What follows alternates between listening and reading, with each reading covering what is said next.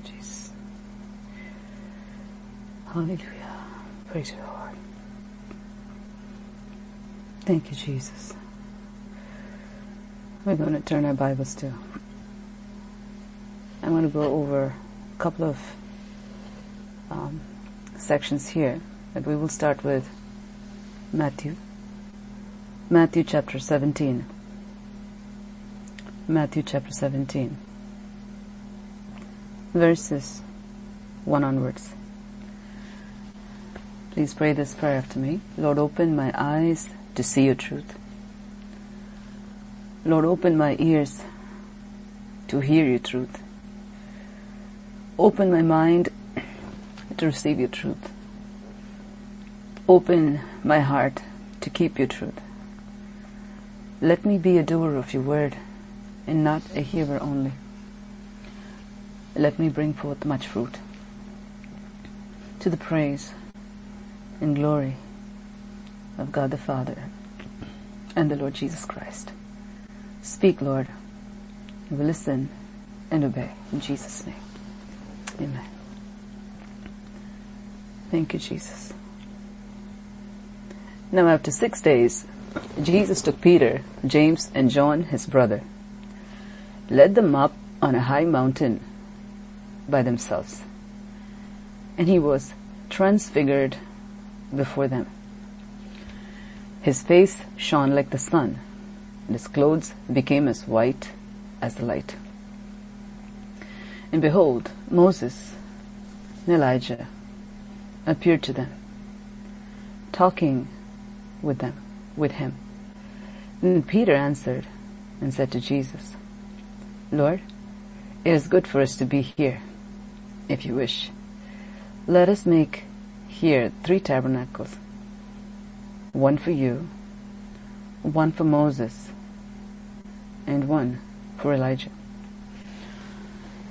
While he was still speaking, behold, a bright cloud overshadowed them. And suddenly, a voice came out of the cloud saying, This is my beloved son, in whom I am well pleased. Hear him. When the disciples heard it, they fell on their faces and were greatly afraid. But Jesus came and touched them and said, Arise, don't be afraid. When they had lifted up their eyes, they saw no one but Jesus only. Now as they came down from the mountain, Jesus commanded them saying, Tell the vision to no one until the Son of Man is risen from the dead.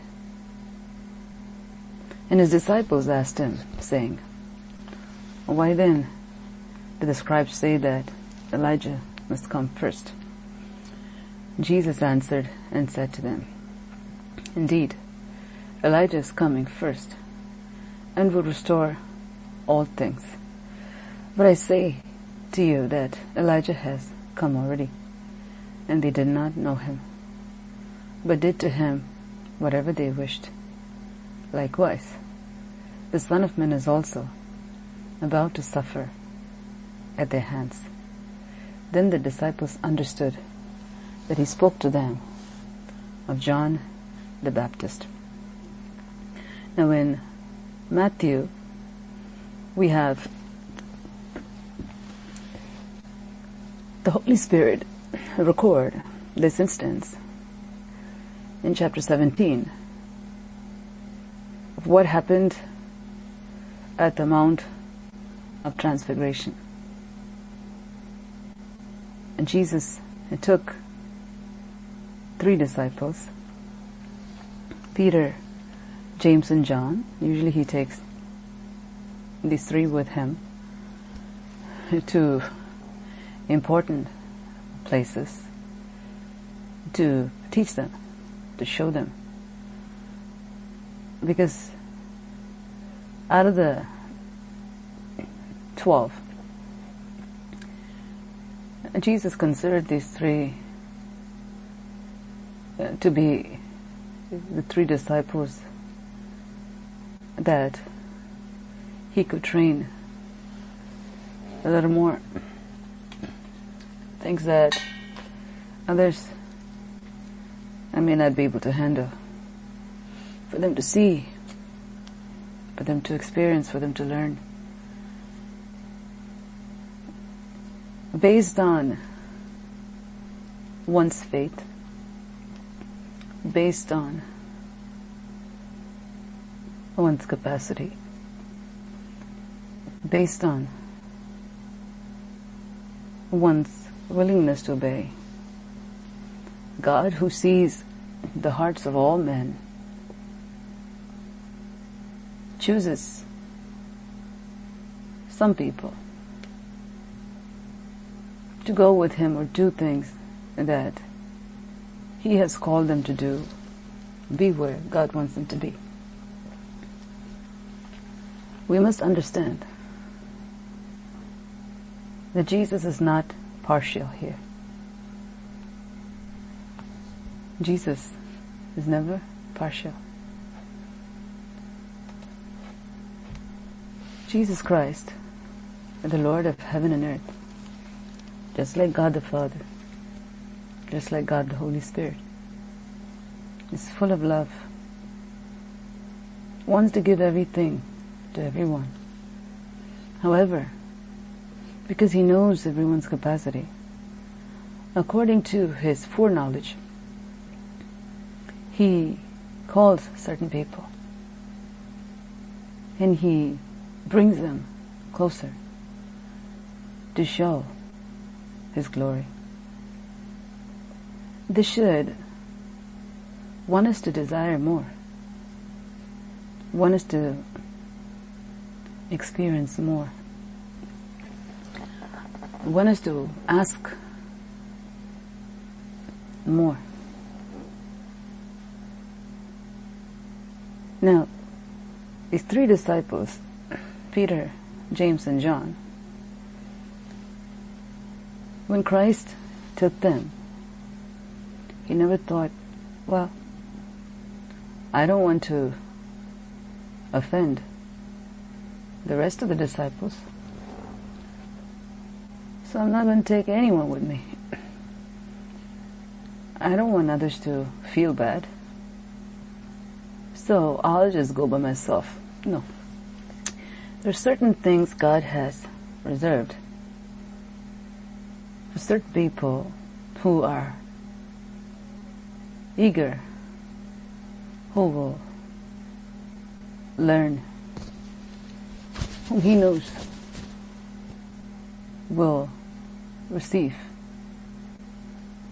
And He wants them to, based on the capacity He sees that they have. In our lives, we have to understand this.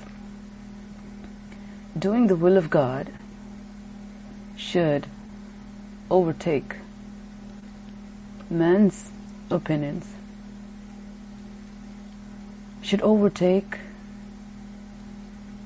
or take priority over what will someone think? We're called not to offend people, but at the same time, offense will come also. Jesus said. People were offended at Jesus Christ because of the truth. If we please everyone and don't offend anyone, something is wrong with that picture. We cannot please anyone. Truth will please the lovers of truth, but will offend lies and the lovers of lies. God is speaking to our hearts at this time.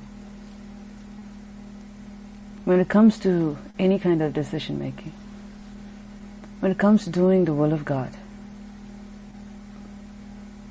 don't bring flesh and blood into the picture.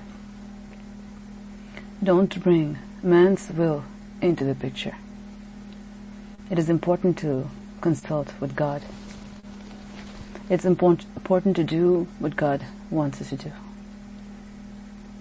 I want to address one more thing here as the Holy Spirit wants me to, which is certain people, if Jesus would have taken with him, would have become a hindrance to what was happening there. So it's not only somebody is not ready to receive, that means they cannot handle it, but they can become a hindrance also. So God is speaking to us at this hour. We have to watch out for these two things. Trying to please people can disqualify us. When it comes to serving God, when it comes to being with Jesus, we ourselves will disqualify ourselves if, if we say, well, what about Bartholomew? What about the other Judas? What about Judas Iscariot? What about this person? What about Thaddeus? What about?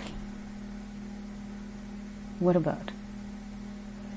Are these three disciples and Jesus said, let's go. They just went. When Jesus said, I'm going to only take these three, the rest also understood that He's the Lord. He decides who gets to go. Because the people that Jesus chooses to take with Him, He has a purpose for them in that place. And he, and Jesus has a purpose that he was going to accomplish. Purpose for these three people, which is for them to learn, experience, whatever. And then purpose for Jesus. For him to converse with Moses, for him to converse with Elijah. Have this in mind as the Holy Spirit wants me to convey this to you. What God has for you and then what God wants to do. These two things are very important. God called Peter. God called James. God called John. He had a purpose for them. And Jesus also had a purpose that he was going to accomplish, which is the will of the Father there. So as we understand the working of God in our lives, God will call us at different times. Many times, many people don't answer the call because they say, well, I'm going to wait for Bartholomew to get ready. When he gets ready, I'll go because I don't want to offend him. I don't want the rest of the people to feel bad. Jesus, when they all get ready, then I'll go. You know what that would have done? That would have disqualified them from receiving what Christ had for them. When God calls you, if He calls you, make sure you make use of that opportunity and go. Answering the call is one thing. And then what you do with that call is another thing. So now they answered the call here. Peter, James, and John answered the call. Jesus took them. They went with Jesus. Now, I'm going to take you to another chapter we just saw uh, from Matthew 17. So we are going to go to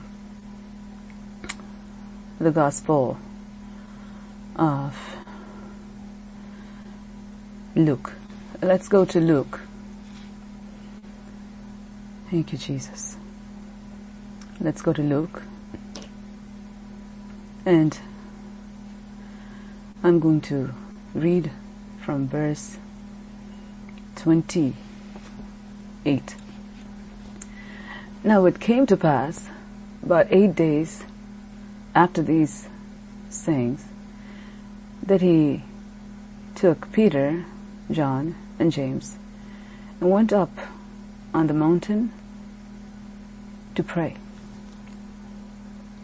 As he prayed, the appearance of his face was altered, and his robe became white and glistening. And behold, two men talked with him, who were Moses and Elijah, who appeared in glory, spoke of his disease, which he was about to accomplish at Jerusalem. He talked about the death of Jesus Christ here. But Peter and those with him were heavy with sleep. And when they were fully awake, they saw his glory and the two men who stood with him. Then it happened, as they were parting from him, that Peter said to Jesus, Master, it is good for us to be here. Let us make three tabernacles, one for you, one for Moses, and one for Elijah. Not knowing what he said. We need to underline the sentence, not knowing what he said. We'll come back to this when the Holy Spirit brings us. While he was saying this, a cloud came and overshadowed them, and they were fearful as they entered the cloud. And a voice came out of the cloud saying, This is my beloved Son. Hear him. When the voice had ceased, Jesus was found alone. But they kept quiet and told no one in those days any of these, any of the things they had seen. Now some of the things that are written here are not written in Matthew. It's good to compare scriptures and put them together. If you can just arrange them together. And we see here that the three people answered the call. Peter, John, and James. They answered the call. They answered the call to go up with Jesus to pray. All three of them went. They climbed up that mountain. And when Jesus began praying, something happened only to Jesus.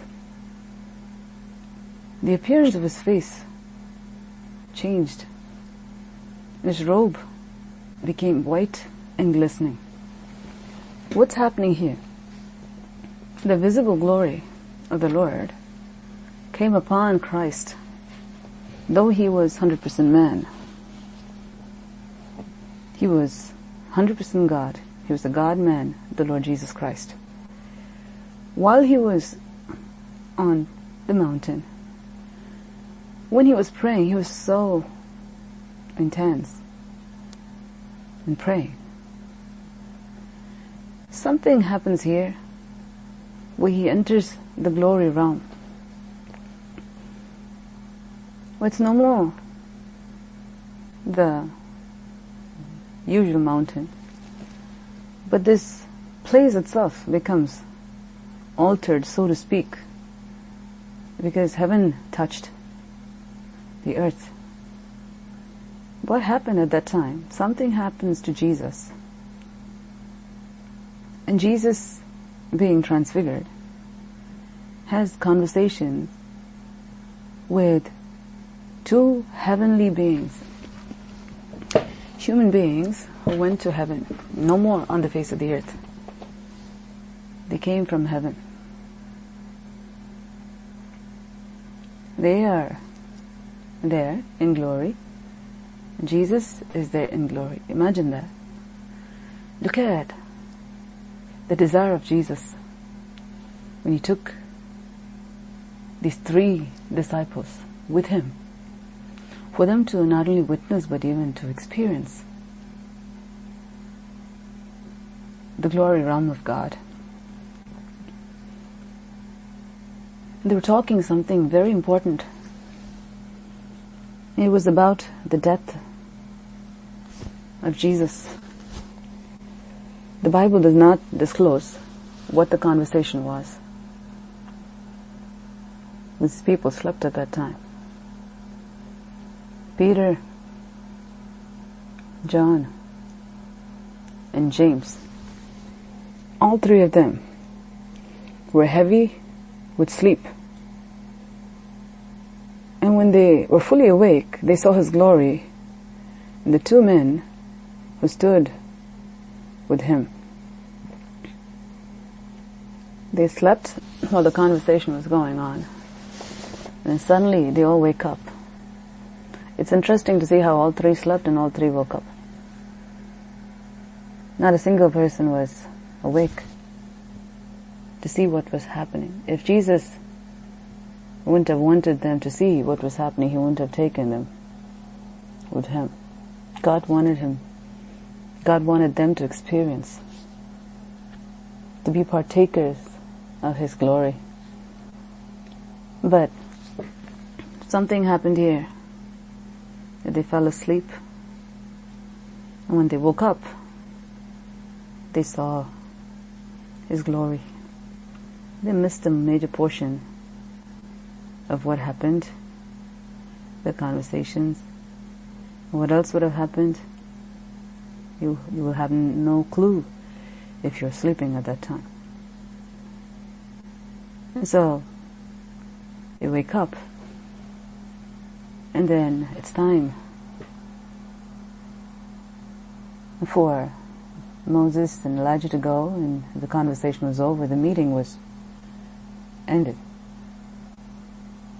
And as they were leaving, Peter saying to Jesus, because it's overwhelming.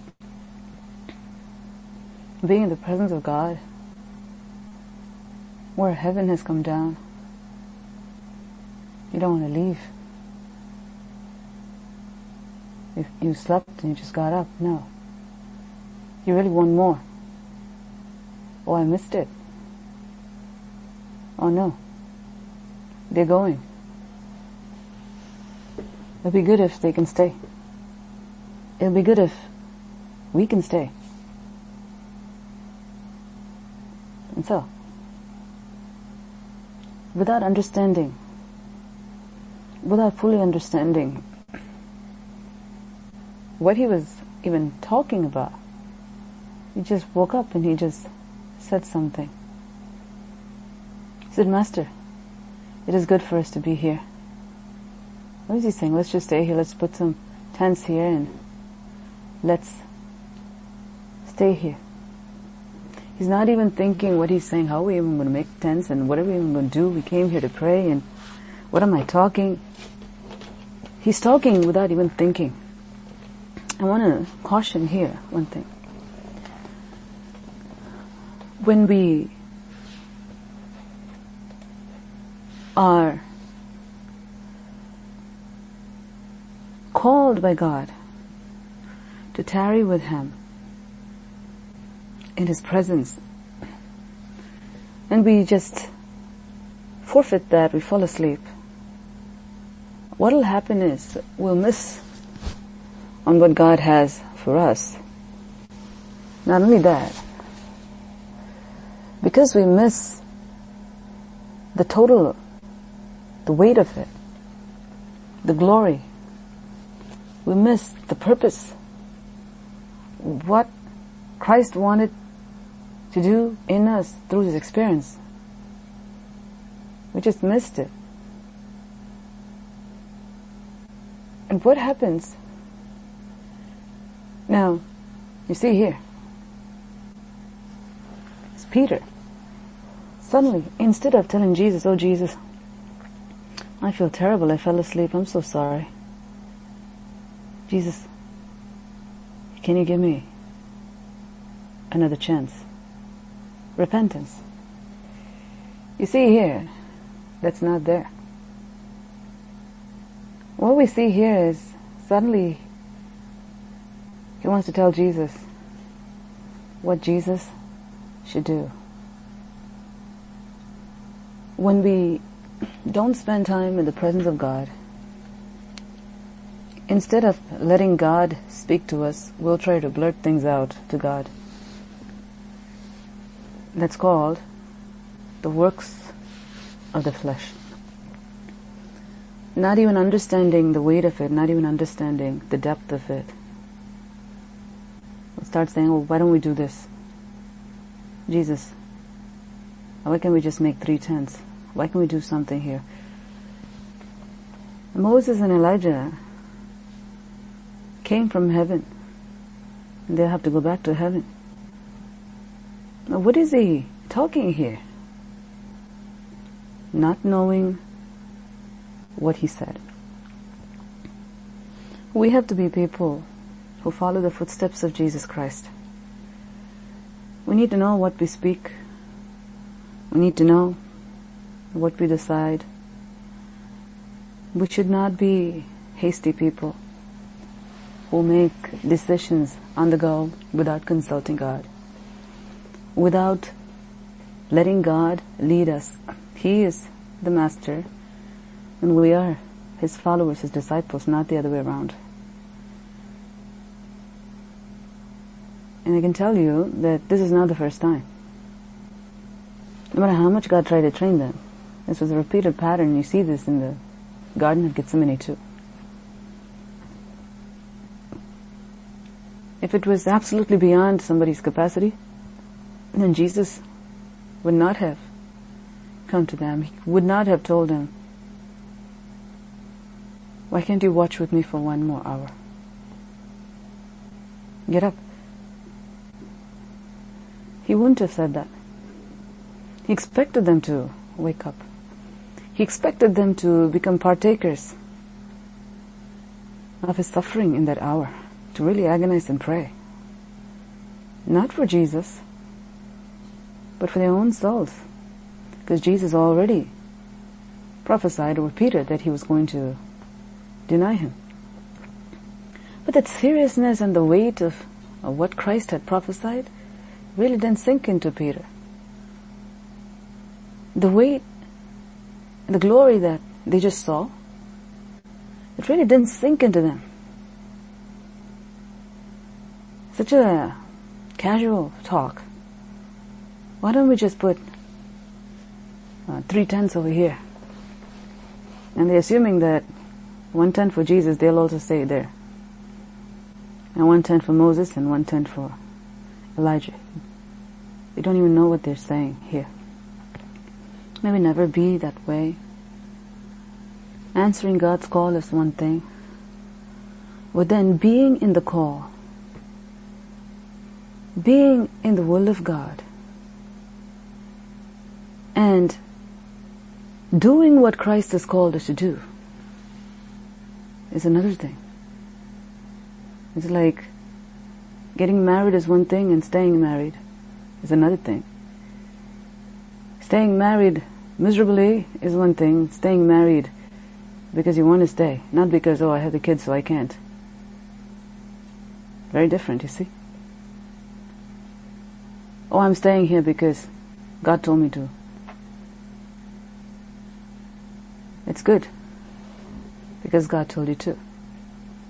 But there has to be a deeper working of the Holy Spirit where God's love has to flow through. A work of God that needs to take place on the inside. But yes, Christ called me to. And I've made the choice to answer His call, like we saw yesterday. It's important to say yes and never to say no to the call of God. But then once you answer the call, there's a difference in the quality of how you live out that call in every given situation. In every given situation. So Jesus took them here. Jesus took them to the Garden of Gethsemane. Jesus took them into um, the place where Jairus' daughter died. Jairus' house. Jesus took them to a lot of different places. The Bible doesn't record everything. But from what we know, from what we can see from God's Word, there's a consistent pattern that we see. The consistent pattern is Jesus calling a few out of those who answered that call. See, the 12 people who answered the call, they're his disciples. Then there's another call that comes for three people on specific occasions. And those three answer that call. After they answer the call, what do they do with it? Because he's called them for a purpose. Did they fulfill that purpose? Jesus fulfilled his purpose. What God the Father called him to do on that Mount of Transfiguration, Jesus fulfilled that purpose. What God the Father called him to do in the Garden of Gethsemane, Jesus fulfilled that purpose. But these three did not. On many occasions.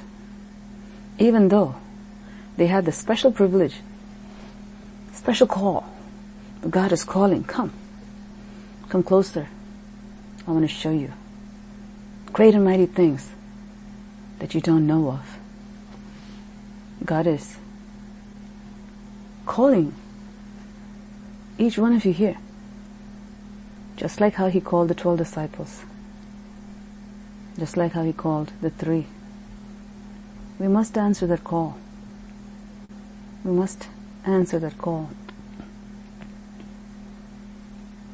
When God calls, it's a valuable call. It's a special call. It's a priceless call. And we take that call of God and we say, Lord, I'm going to answer it. My answer has to fulfill the purpose of God. I say yes to Jesus and I go. But then, what do I do after that? Do I fulfill the purpose that God has for me? Do I fulfill the purpose that God has for me? As to why He called me in the first place. Not for me just to feel special, well, the rest of the fellows didn't get a chance to go with Him, but I'm going with Him, so I'm special just for me to feel special and fall asleep there? No. It's so important we can't afford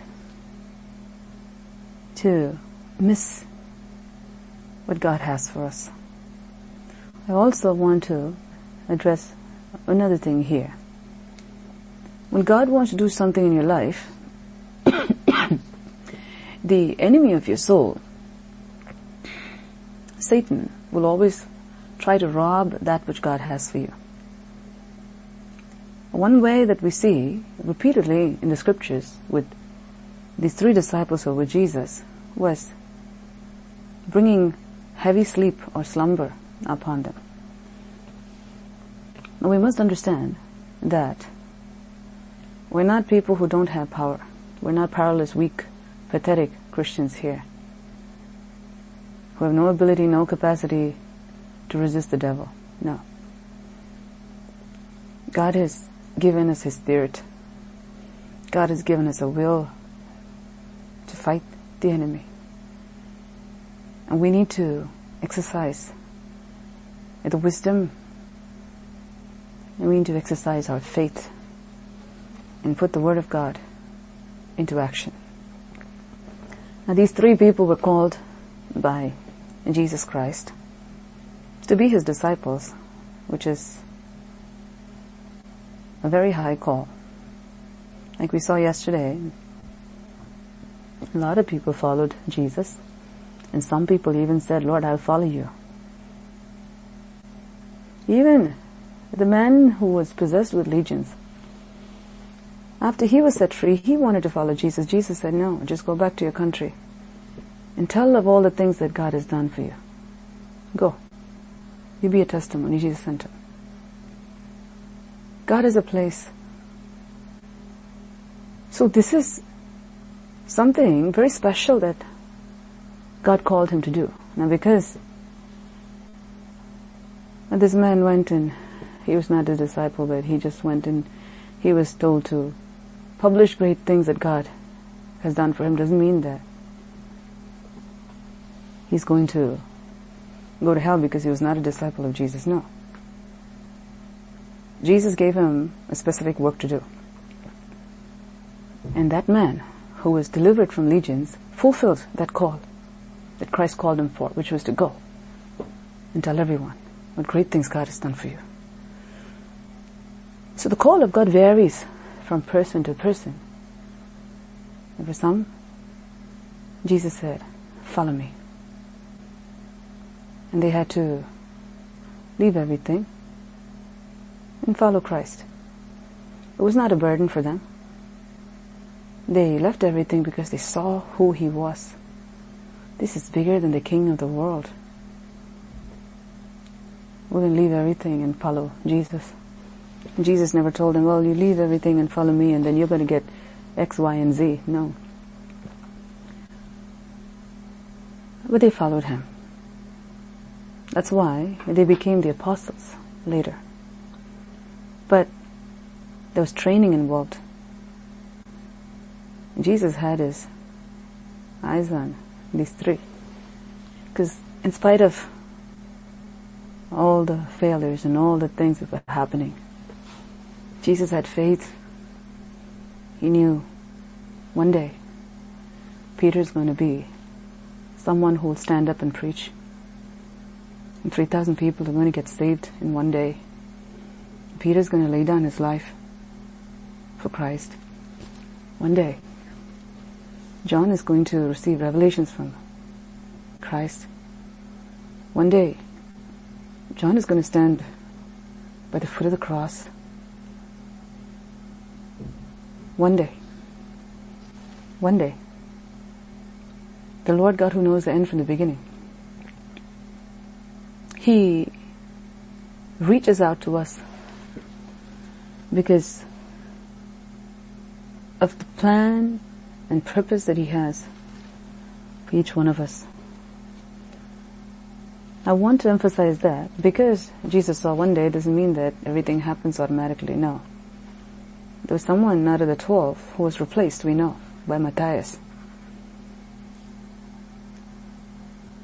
So each one need to hold on to what God has given. Now, in the meantime,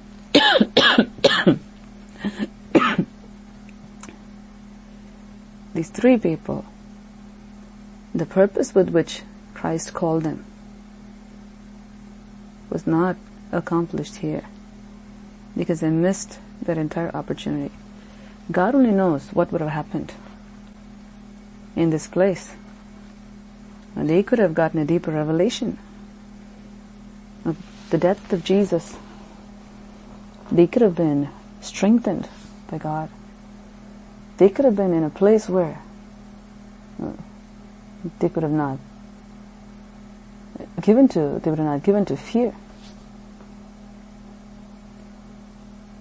God only knows all the things that could have happened if they wouldn't have fallen asleep here. God only knows all the things would have happened if they wouldn't have fallen asleep in the Garden of Gethsemane. Oh, you see, failure after failure takes place because they just gave into the enemy who came to rob what God had for them. When God wants to do something in your life, Satan senses that. And he unleashes his evil spirits and he says, go, do this and do that. Send discouragement, send problems and send confusion and send sleep and send sickness and he sends all kinds of things.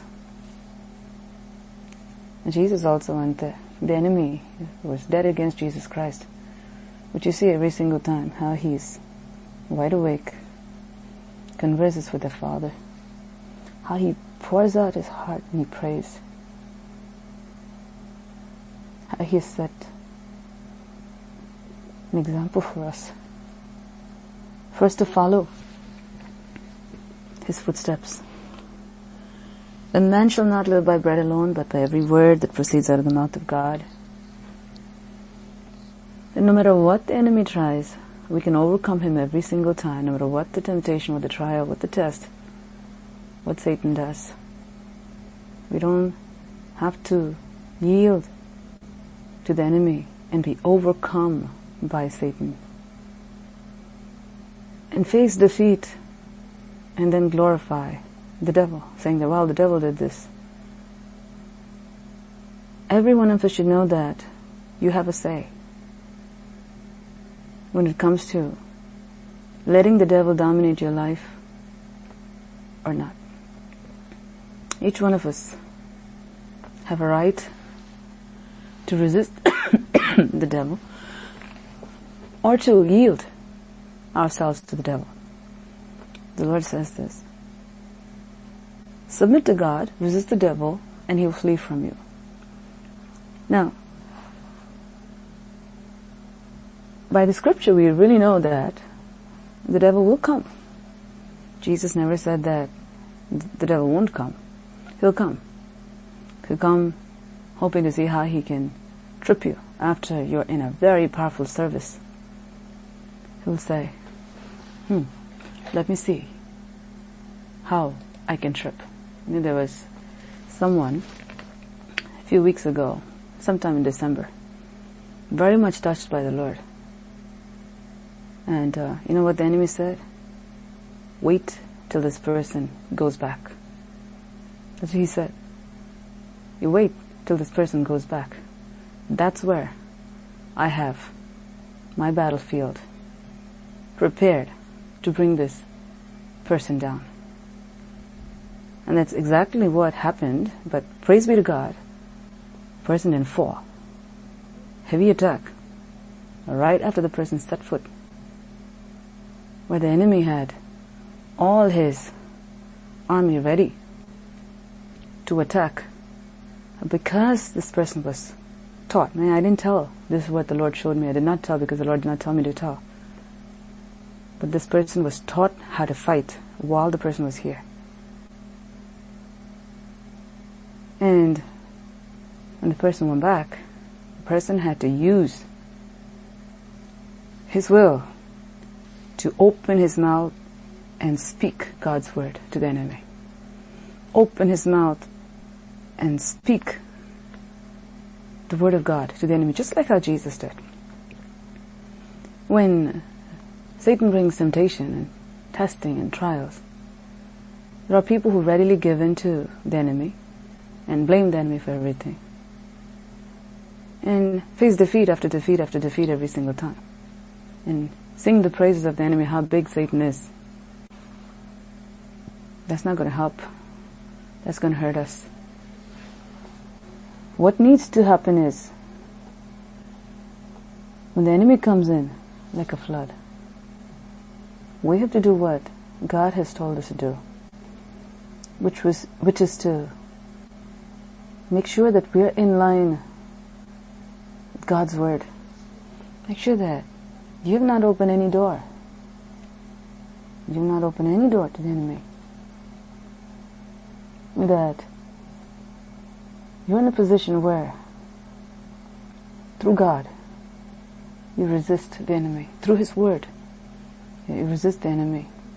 God's hand will be upon your hand to strengthen you, to bend the hand of the enemy. Who has more power? God or Satan? God. They are in a place where the glory has descended. Who has more power? God or the spirit of sleep? God. The presence of God.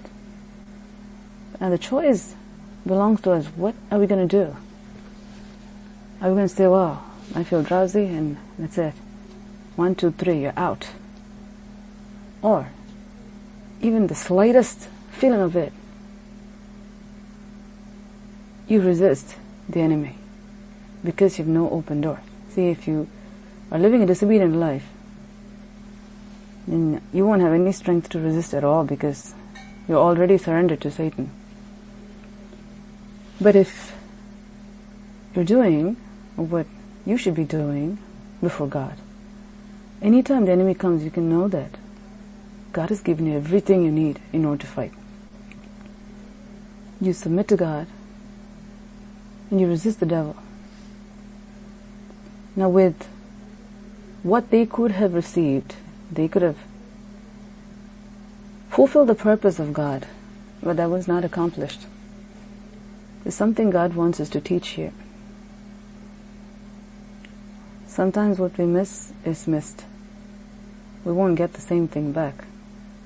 Or we can go forward and not forfeit what God has for us in the future and not wallow in the same mistakes and sorrow and thereby not move forward at all. And that's what happened to Peter. Peter denied Jesus and then he went back to fishing. He went back to fishing, the rest of the disciples also. Jesus had to go back to them. What a sad thing it is after they left everything and followed Jesus. But the love of Christ came. He called them once more. They answered the call. This time they knew. They never looked back. After Jesus ascended to heaven, they did not go back to fishing. They did what Christ told them to do. The Bible doesn't say they all fell asleep in the upper room. No. They're all praying and praying and praying for days. What a difference. What a difference. Do you think the enemy would have tried everything he can over there in the upper room? Absolutely. If he tried when Jesus was there, Elijah was there, Moses was there, and these people fell asleep, he's not going to leave, leave them in the upper room for them to receive the baptism of the Holy Spirit and the gifts of the Spirit and to turn the world upside down. Not everything is recorded in the Bible, otherwise we won't be able to carry the Bible. What is just right for us, God has placed in His Word. Well, one thing we know, they were steadfastly seeking the face of God in the upper room. And this is before they received the Holy Spirit. So nobody can say, well, before it was different and now it's different. No. These were the same people, very same people. They just did things differently now. Now that Jesus was gone and they saw Jesus go up, in spite of seeing so much, in spite of seeing Jesus, Moses and Elijah at the Mount of Transfiguration, they still fell asleep at the Garden of Gethsemane. Jesus had sorrow and he prayed. These people had sorrow and they fell asleep. What a difference. What we do with our problems is very important. How we handle it, are we handling it God's way? Are we handling it man's way, which is the enemy's way? Every way of man seems right in his uh, own eyes, but the end is destruction, the Bible says. Why? Because the way that is apart from the way of the cross, the way of God Almighty, is not God's way. It's the devil's way. We only have two ways, broad way and narrow way. May the Spirit of God speak to our hearts at this hour to make us understand the importance of not only answering the call, but to take the call of God and fulfill the purpose of that call. Why did God call me here? Why is God calling me here? What is the purpose? Even if you don't know the purpose, it's important not to let the enemy take your blessing away by keeping your eyes on Jesus, not closing your eyes and falling asleep, but keeping your eyes open to what Christ would reveal. So don't let discouragement, don't let despair Don't let drowsiness, don't let busyness, don't let tiredness, don't let any opposition of the enemy snatch away the blessing, the eternal blessing that God has for you, the experience that God has for you. Don't let another human being or, or a demon working through a human being or your own body working against your own spiritual life to stop you from receiving what God has for you. Now, I want to take you to Matthew again. Let's just go back to Matthew, where we see here how the face of Jesus was shining like the sun and his clothes became as white as the light. Something happened with his natural body transfigured into a glorious body. The glory of God just entered into his body. His face shone like the sun means it's not like, oh, he was, his face was lit up or bright. No. Shone like the sun means shone like the sun. His clothes became as white as light. Very bright. Extremely bright. And then you have Moses and Elijah there. Now we have to understand. If Moses came there, Elijah came there, and Jesus was going there, he knew that he was going to meet with Moses and Elijah. And he took these three disciples with him. Anytime God calls you for something, He knows what He's doing. When you're called to do something, when you're called for a meeting, when you're called for something, don't take it for granted. Don't take it lightly. Don't say, ah, well, I will have another day. At this time, when Jesus prayed, it was different. There are times when Christ will reserve certain things for those who are really looking to the Lord. Their hearts are sincere. And the Lord knows that. When we have that faith and He knows that we will obey, He calls us for something higher. When God calls you, know that He trusts you.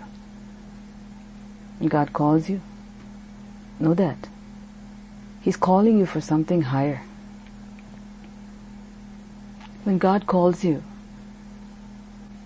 know that God is calling to show you great and mighty things that you've never seen before.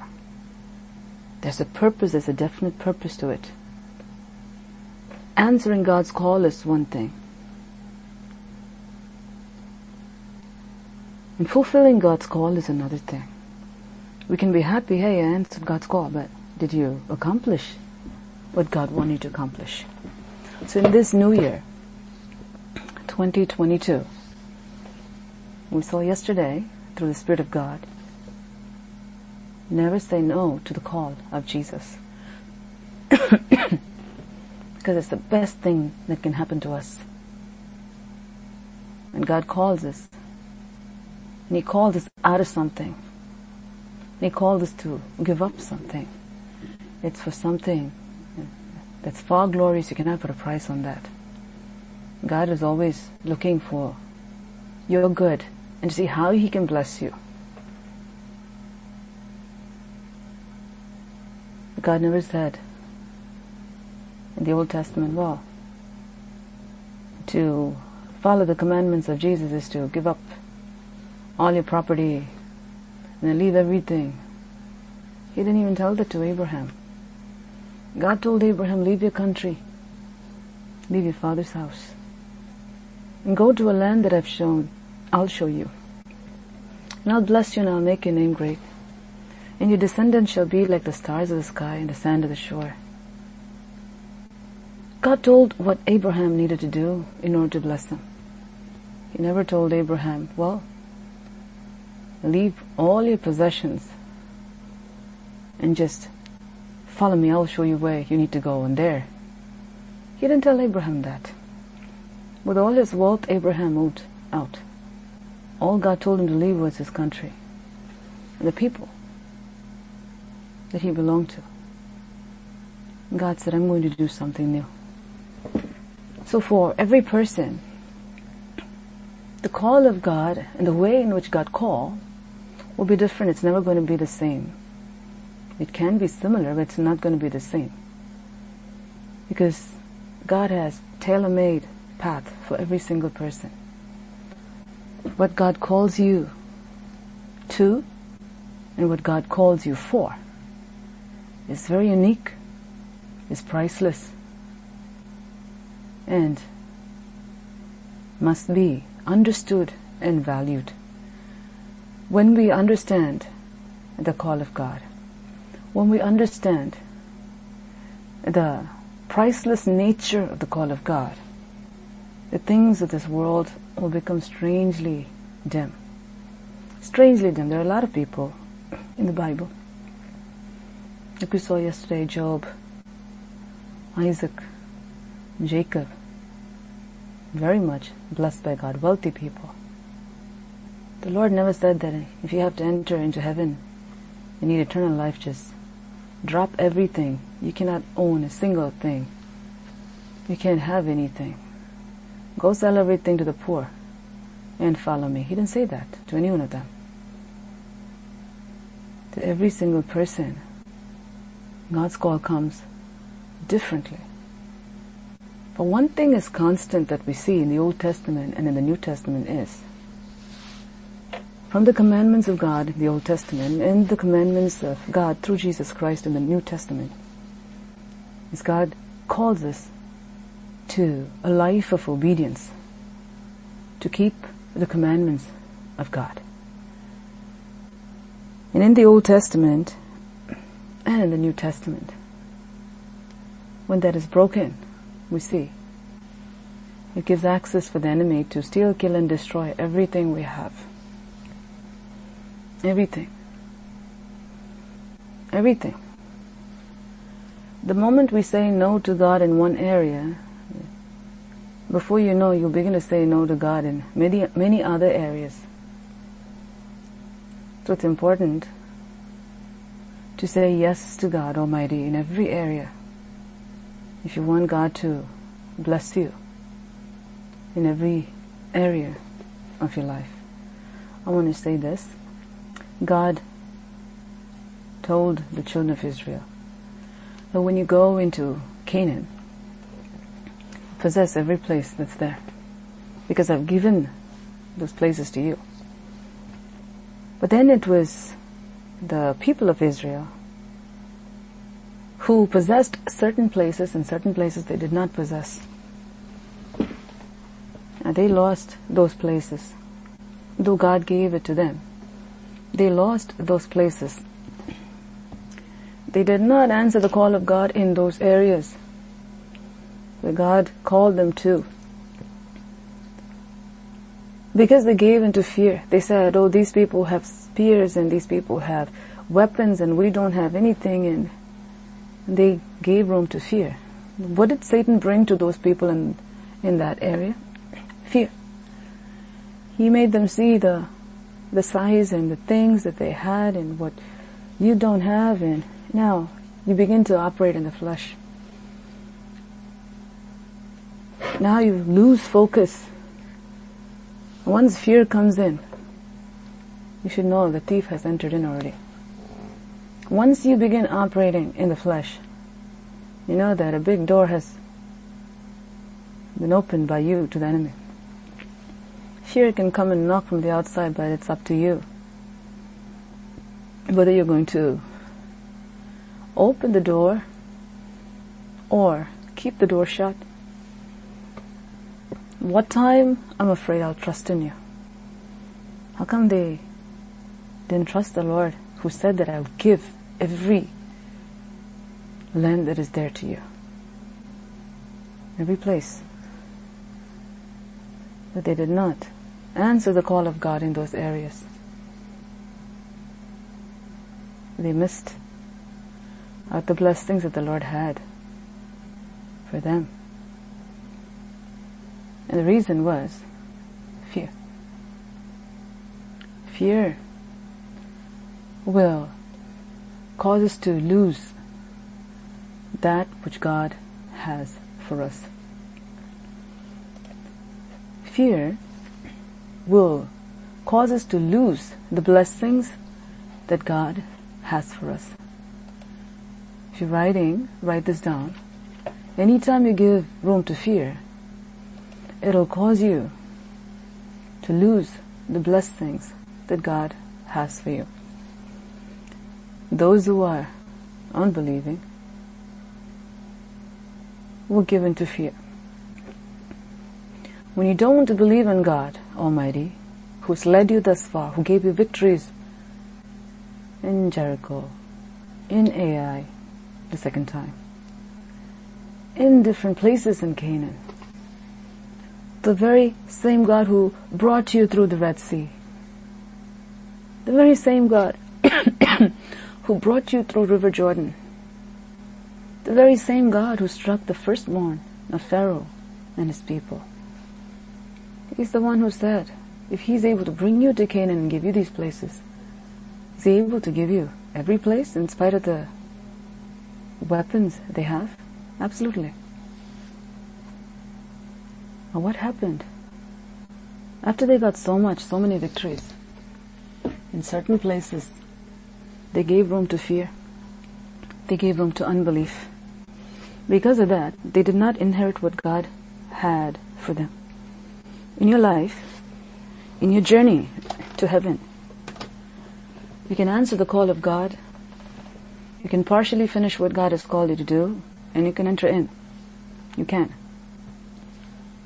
But you can miss the total blessings that God has for you. We need to do the will of God. Only those who do the will of God will enter in. We know that. However, there are people who do answer the call in some areas. In some areas they don't.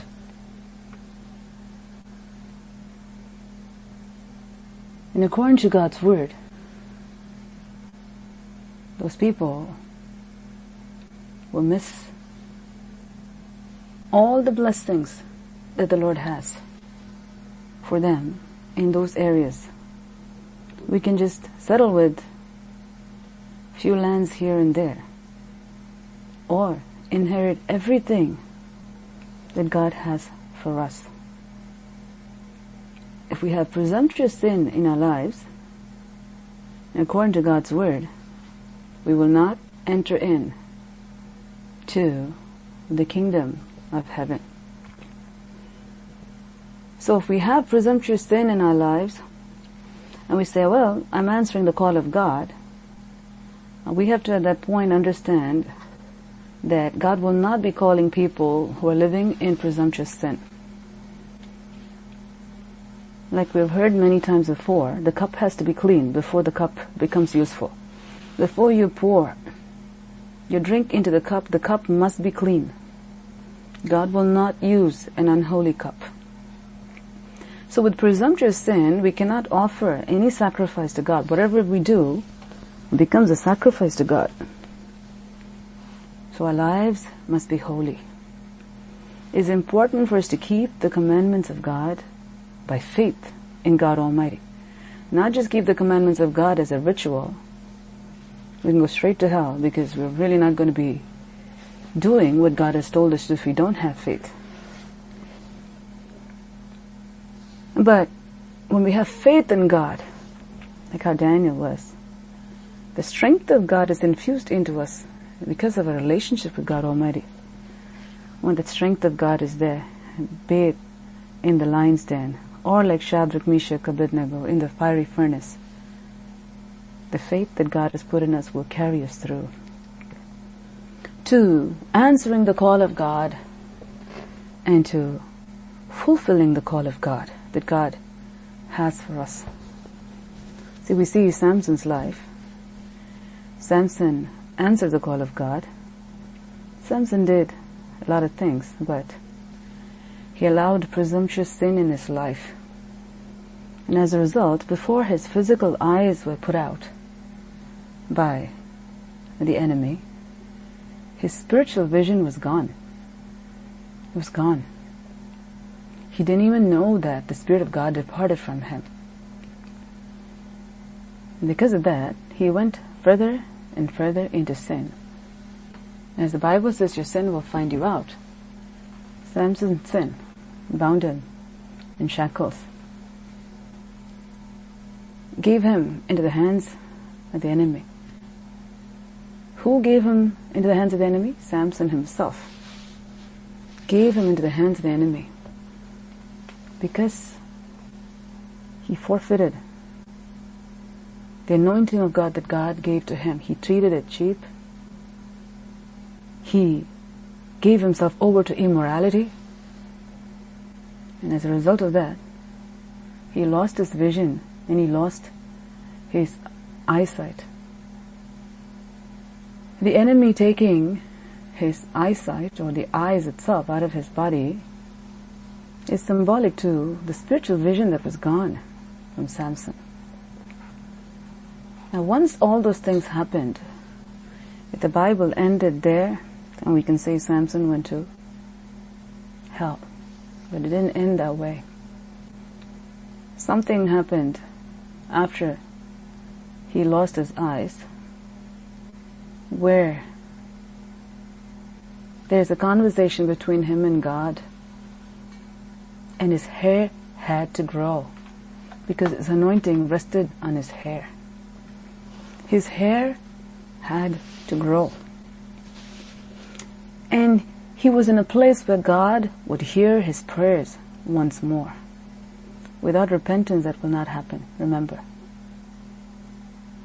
So, whatever God had for Samson, his life, his ministry, everything was cut off.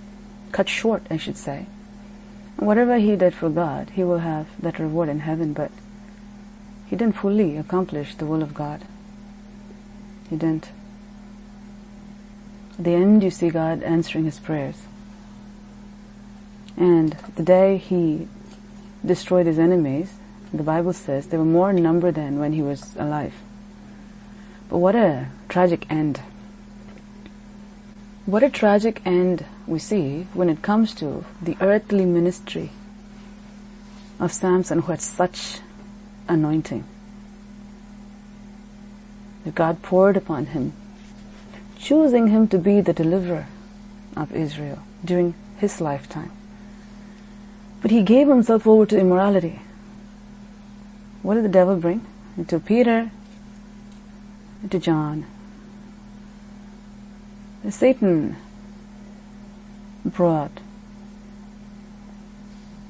sleep to Samson. He brought immorality. So for some people it could be sleep, for some people it could be immorality. For others it could be gossip. And we can go through the entire Bible to see how the enemy attacked different people in different ways. We can also see how God's people who are walking with God overcame the works of darkness in every situation. So Satan can bring people against our faith, like how he did with Daniel and his friends. They didn't fall. They didn't give in to fear. They overcame. They overcame. May God help us as a church to answer the call of God in every area of our lives. May God help us to be people who will take every area that God has for us that's why there are different places in heaven. There are different levels in heaven for people who have done the will of God.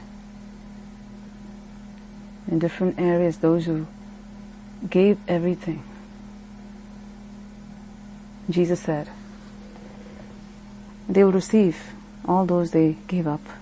A hundredfold in this world to come and in the world to come along with eternal life. Along with eternal life. This is the extra that God says you will receive. When the disciples thought like according to the world system money talks money does the work they thought, people who are rich, they get into everything. They thought they can get into heaven, but but if rich people cannot get in, what's going to happen to the rest of us, Lord? Look at how everything was upside down in their minds. Look how everything was upside down their minds. And they were equating eternal life and the kingdom of heaven, how it operates to how this world works. We can't get our way into heaven with money. However, we can use our worldly wealth to lay up for ourselves treasures in heaven. God help us to lay our lives down to gain everything that God has for us. But we may not be short-sighted in not only answering the call of God, but having answered the call of God,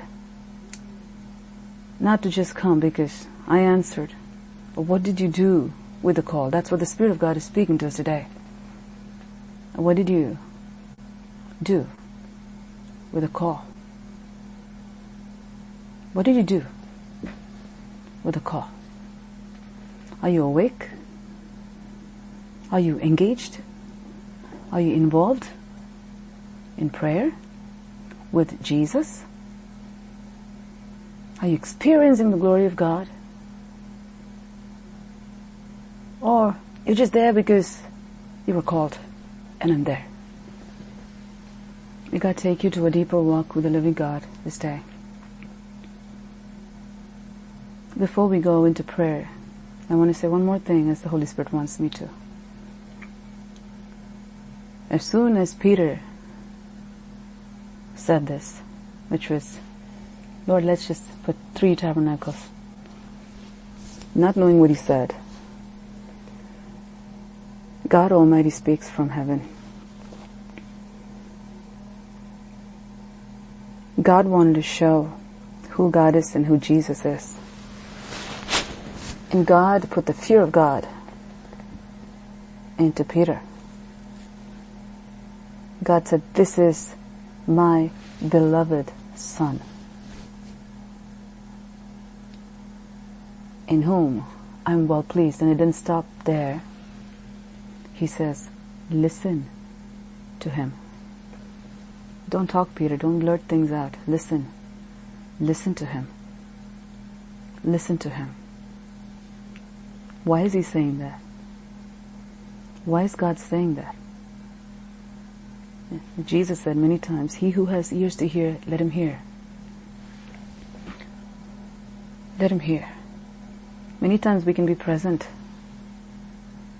instead of God speaking, instead of us listening, we try to say things without even thinking. God is speaking to our hearts here. In this place, Jesus, the Son of God, didn't answer to Peter before he could say anything. God the Father spoke from heaven. May God help us. May God help us to see what the Spirit of the Lord is speaking to us. God knew if Jesus would have said something, these people, they're so casual to Him, they're so casual to Jesus. So God Himself intervened over there. After seeing such a glorious thing, after seeing that His face became like the sun and all those things, instead of weeping, saying, Lord, we missed it. I'm so sorry. Instead of that, they are giving counsel to Jesus from the flesh. Nobody made them. Counselors too, the wonderful counselor, Christ, the Lord. But Jesus was so humble, so lowly, so meek. And all he was trying to do was help them. But they didn't understand. That's for my good. But even there, I want to say something. I want to tell Jesus what Jesus should do. Let's do this. Not even thinking that I missed it just now, just missed everything. How can I even open my mouth and speak here? You can see to what extent There. understanding was and to what extent they were thinking and speaking. It's not even like, yeah, I'm in an awe, I'm in shock of this glory. I can't even speak right now. No. Like the children of Israel, a lot of things were very casual. So, God had to intervene here. Put that fear upon these disciples. He spoke from above, brought that bright cloud, and through that, right there, from there, God speaks to the disciples. He's answering them.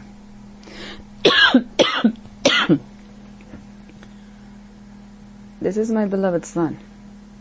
I'm well pleased with him. He's doing my will. You listen to him. What did this do to them? Put the fear of God into them that was not there before. When they heard this, they fell face down to the ground. They were terrified. Why did God do that?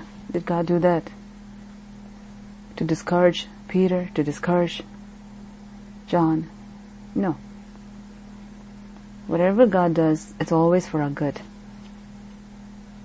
The Lord God did that because the healthy fear that we need to have, we should have when it comes to things of God. The reverence that we need to have for God, we should have. The awe we need to have for that Mount of Transfiguration and the presence of God and what just happened should come. If that didn't bring it, then God will bring that awe that needs to come upon his people, where that fear of the Lord will be understood. Like how Jesus understood. And now Jesus comes and he says this, it's so beautiful. He touches them and he says, get up. Don't be afraid. You know why? mission was accomplished. The mission was accomplished. What Jesus had to do there was accomplished. What God had to do that in order to get to Peter and the disciples was accomplished. And now Jesus says this. Let's go. Don't tell this to anyone. And what they've missed over there Jesus Christ told them in a very short way. Now they, what they missed is missed. They don't know what Elijah spoke, they don't know what Moses spoke, they know what Jesus spoke. They don't know the depth of the conversation, but Jesus says this. The Son of Man is going to suffer at the hands of the sinners. And just like they did to John the Baptist, who came with the spirit of Elijah, they'll do this to me too. What is he trying to say? He's emphasizing one point here. Even though they're speaking whatever they want to, Jesus is using that moment to bring them to focus. And the focus here on the Mount of Transfiguration is what was going to happen to Jesus Christ. The suffering of Christ. The death of Christ. The cross of Christ. And this is all because of the love of Christ. So it's an encouragement here. Whatever you might have missed last year. Understand, just like how Jesus came and touched the disciples. He said, don't be afraid. You need to have that healthy fear, but you need to get up now. This is going to happen and I want you to know. But obviously it really, really didn't sink into them because you see what happened when Jesus was betrayed and you also see what happened when he went to the cross. You also see how they all left him. They all fled. They didn't even believe when they were told that Jesus rose again from the dead. It's very sad, but that's the truth. We, as God's people, must understand the very same people that you see here were the ones who turned the world upside down, were the ones who did not sleep during prayer, were the ones who stayed and prayed and prayed until they were filled with the power from on high. They became changed people, completely changed. And they not only answered the call, but they fulfilled the call of God, each one of them. Each disciple, other than Judas. Every single one of them fulfilled the call of God, answered the call and fulfilled the call of God. May God help us in this new year to not only answer the call, as we saw yesterday, but to fulfill the call that God has for us. We not only say yes to Jesus, when we say yes to Jesus, we understand we have a purpose to fulfill. There's a reason why He's calling us. And that reason has to be accomplished. Shall we close our eyes and look to the Lord? Thank you, Jesus. Thank you, Father. Lord, we thank you, Lord, for this time. Father, you can do all things. And we thank you for speaking to us today, Lord. In the midst of much opposition, in the midst of whatever sickness the enemy thought he could bring to stop what you wanted to do, we give you praise because he was defeated once more. Once more. We thank you, Father. Lord, we praise you we praise you for the grace that you've given to each one of us to be able to he- be here in your presence. Father, though we have many things to do, we know this is the best thing that we can do. And so we've thrown away everything to be here at this hour. And you are the Lord God who honors those who honor you. And I thank you, Lord, that every single person who's given their time, they've given their time this day for their own good, as you spoke to us yesterday. Whatever you tell us to do, it's for our own good. So that we can grow, so we can be strengthened, so we can be useful to you, so that we can reap the reward. How good you are, Lord. How good you are. We thank you, Father.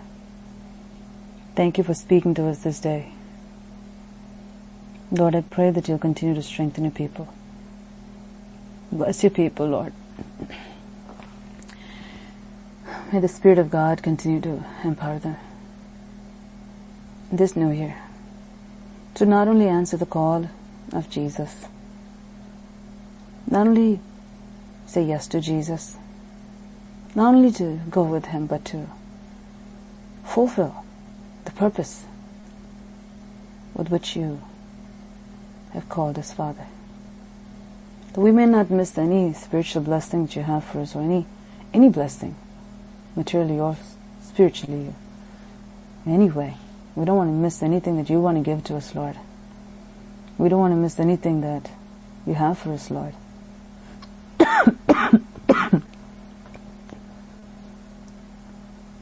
I pray that your strength may descend upon your people now, that they may not be weak in faith or weak in the spirit, but be strong in faith and strong in the spirit to drive out every demon, whatever it is, whether it's sleep or immorality or greed or gossip or slander or bitterness, unforgiveness, whatever it is, cause them to part with those, especially presumptuous sin.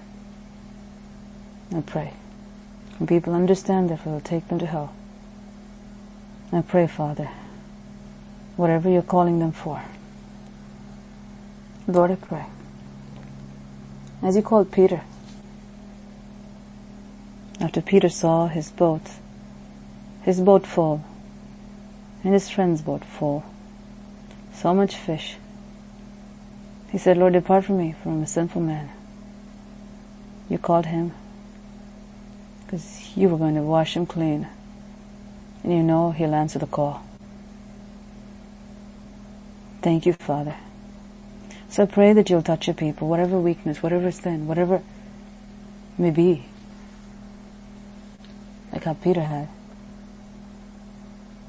May people answer your call to leave sin behind, to leave everything behind,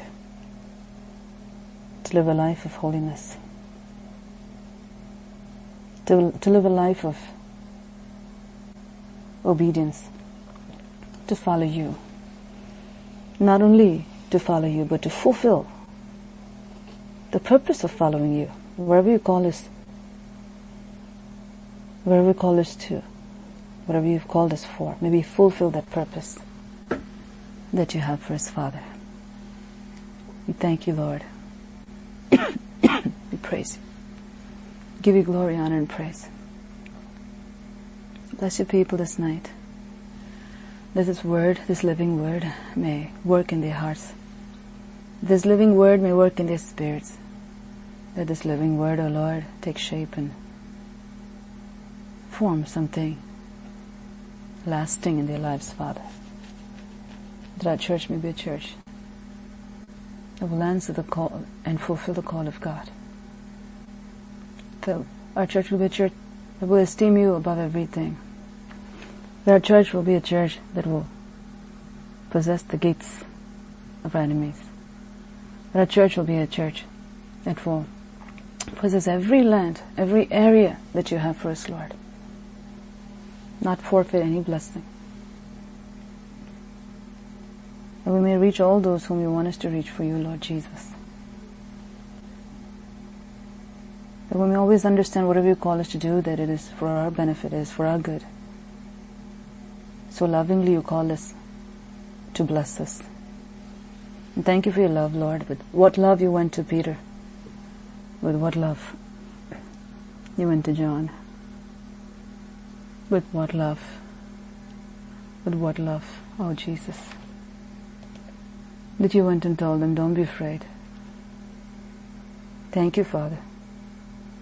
In spite of the people's shortcomings, you come with such love to encourage your people to tell them, let's go, let's move forward. So I pray your blessing upon your people this night. Your people may be encouraged by your word that you've given. And also be admonished not to forfeit the blessings you have for them. But to go forward this year, not only to never say no to Jesus, not only to always say yes to Jesus, having said yes, to do what you're called us to do, to be present, to be attentive, to be involved and to be engaged. Whatever you're called us to do, to put our heart and soul into it. 100%, so that we may reap the benefits of that, O Lord, and gladden your heart. For this I ask in Jesus' name. Amen. Amen.